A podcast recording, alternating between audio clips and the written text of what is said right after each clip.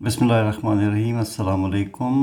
میرا نام عاقل ندیم ہے اور انڈیپینڈنٹ اردو کے لیے میرے اس ہفتے کے کالم کا موضوع ہے، کیا پوتن کا مستقبل خطرے میں ہے؟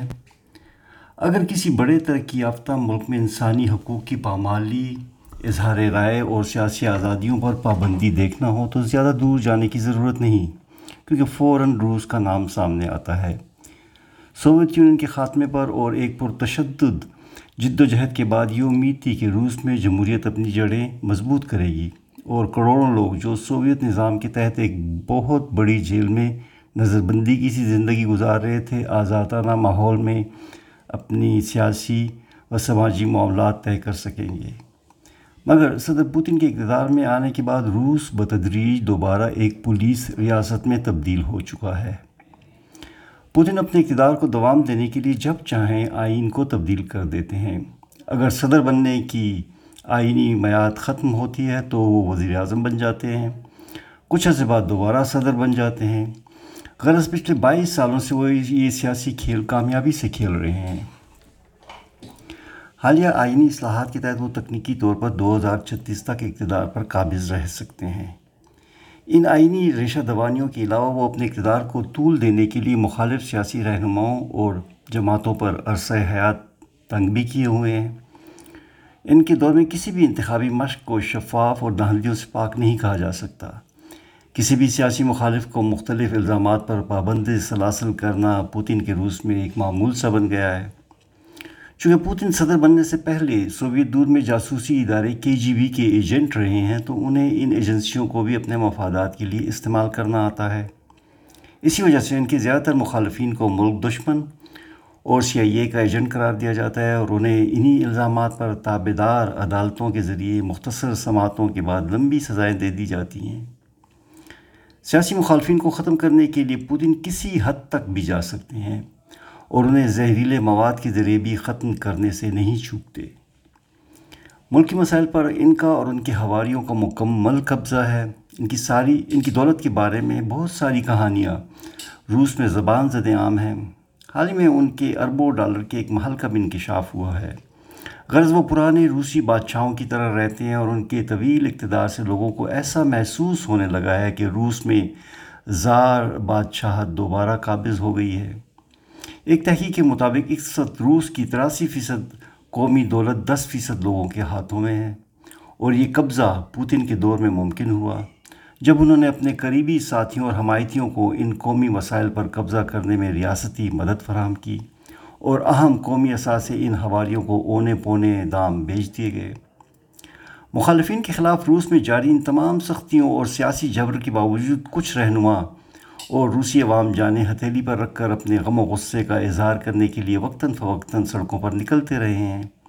حال ہی میں اس احتجاج میں اضافہ ہوا ہے اور روس کے دور دراز شہروں میں بھی جن کی تعداد دو سو سے زیادہ ہے، حکومت کے خلاف سخت ترین سرد موسم میں مظاہرے ہوئے ہیں۔ تقریباً پانچ ہزار سے زیادہ شہریوں کو بھی گرفتار کیا گیا ہے۔ پچھلے احتجاج میں عموماً جوان لوگوں کی تعداد زیادہ ہوتی تھی۔ مگر اس دفعہ کے احتجاج میں تمام عمر کے روسی شامل ہیں۔ موجودہ احتجاج کی فوری وجہ روس میں بڑے پیمانے پر جاری بدعنوانی کے خلاف مہم کے نوجوان رہنما الیکسی نیوالنی کی گرفتاری ہے۔ انہیں چار ماہ قبل مبینہ حکومتی ایما پر زہری مواد کے ذریعے قتل کرنے کی کوشش کی گئی۔ کیونکہ یہ زہریلی، زہریلا مواد صرف حکومتی اداروں کے پاس ہوتا ہے، اس لیے اس میں کوئی شک نہیں کہ نوالنی کو پوتن حکومت نے راستے سے ہٹانے کی کوشش کی۔ نوالنی جرمنی میں علاج کے بعد صحتیاب ہو کر واپس آئے تو ان سے معذرت یا ان کا علاج جاری رکھنے کی بجائے انہیں فوراً گرفتار کر کے تابدار عدلیہ سے ساڑھے تین سال جیل کی سزا سنا دی گئی۔ نوالنی نے وطن واپسی سے تھوڑی دیر پہلے پوتن کے ایک محل کی ویڈیو جاری کی جس پر مبینہ طور پر اربوں ڈالر خرچ کیے گئے۔ نوالنی کے مطابق یہ محل پوتن کے سرمایہ دار دوستوں نے انہیں تحفے کے طور پر دیا ہے۔ اس سے ظاہر ہے کہ پوتن نے نوالنی کی گرفتاری کے احکامات کسی جائز قانونی وجہ کی بجائے ذاتی مقاصمت کی وجہ سے جاری کیے۔ نوالنی کی گرفتاری اور اس کے بعد بڑے پیمانے پر جاری احتجاج نے پوتن حکومت کے لیے سیاسی خطرات میں اضافہ کر دیا ہے۔ روس کو دو ہزار چودہ سے مغربی پابندیوں کا سامنا ہے، جس نے اس کی معیشت کو کافی کمزور کیا ہے۔ کورونا وبا کے دوران روسی معیشت کو مزید نقصان پہنچا ہے، کیونکہ روس کی زیادہ تر آمدنی تیل و گیس کی برآمد پر منحصر ہے اور اس میں کرونا بحران کے دوران شدید کمی سے نہ صرف روسی حکومت کے لیے مالی مشکلات میں اضافہ ہوا ہے، بلکہ اس نے عام روسی شہریوں کو بھی شدید متاثر کیا ہے۔ کرونا بحران کے دوران عوام حکومت کی کارکردگی سے بھی کافی نالاں ہیں، کیونکہ ان مشکل حالات میں ریاست ان کی مالی امداد کرنے کے لیے آگے نہیں آئی۔ کرونا وبا کے دوران روس میں غربت میں واضح اضافہ ہوا ہے اور عام عوام کی قیمت خرید میں شدید کمی واقع ہوئی ہے۔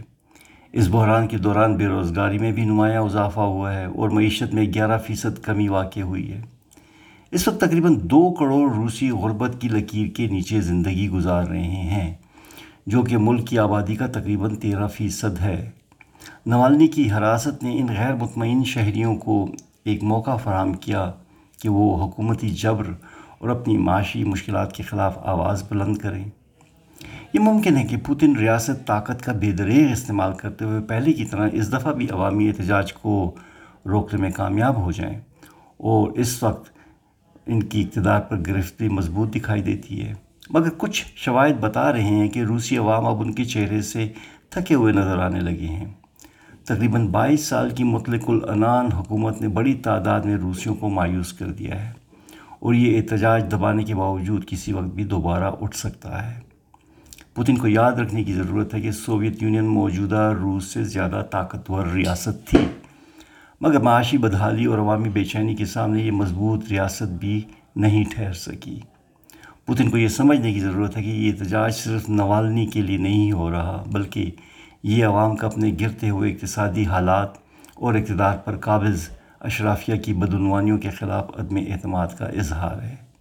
اس لیے اگر نوالنی کو راستے سے ہٹا بھی دیا جاتا ہے تو یہ موجودہ بے چینی کا حل نہیں ہے۔ ہمسایہ ملک بیلاروس میں جاری عوامی احتجاج بھی روسی عوام کو حکومت کے خلاف اٹھ کھڑے ہونے کے لیے حوصلہ اور ہمت مہیا کر سکتا ہے۔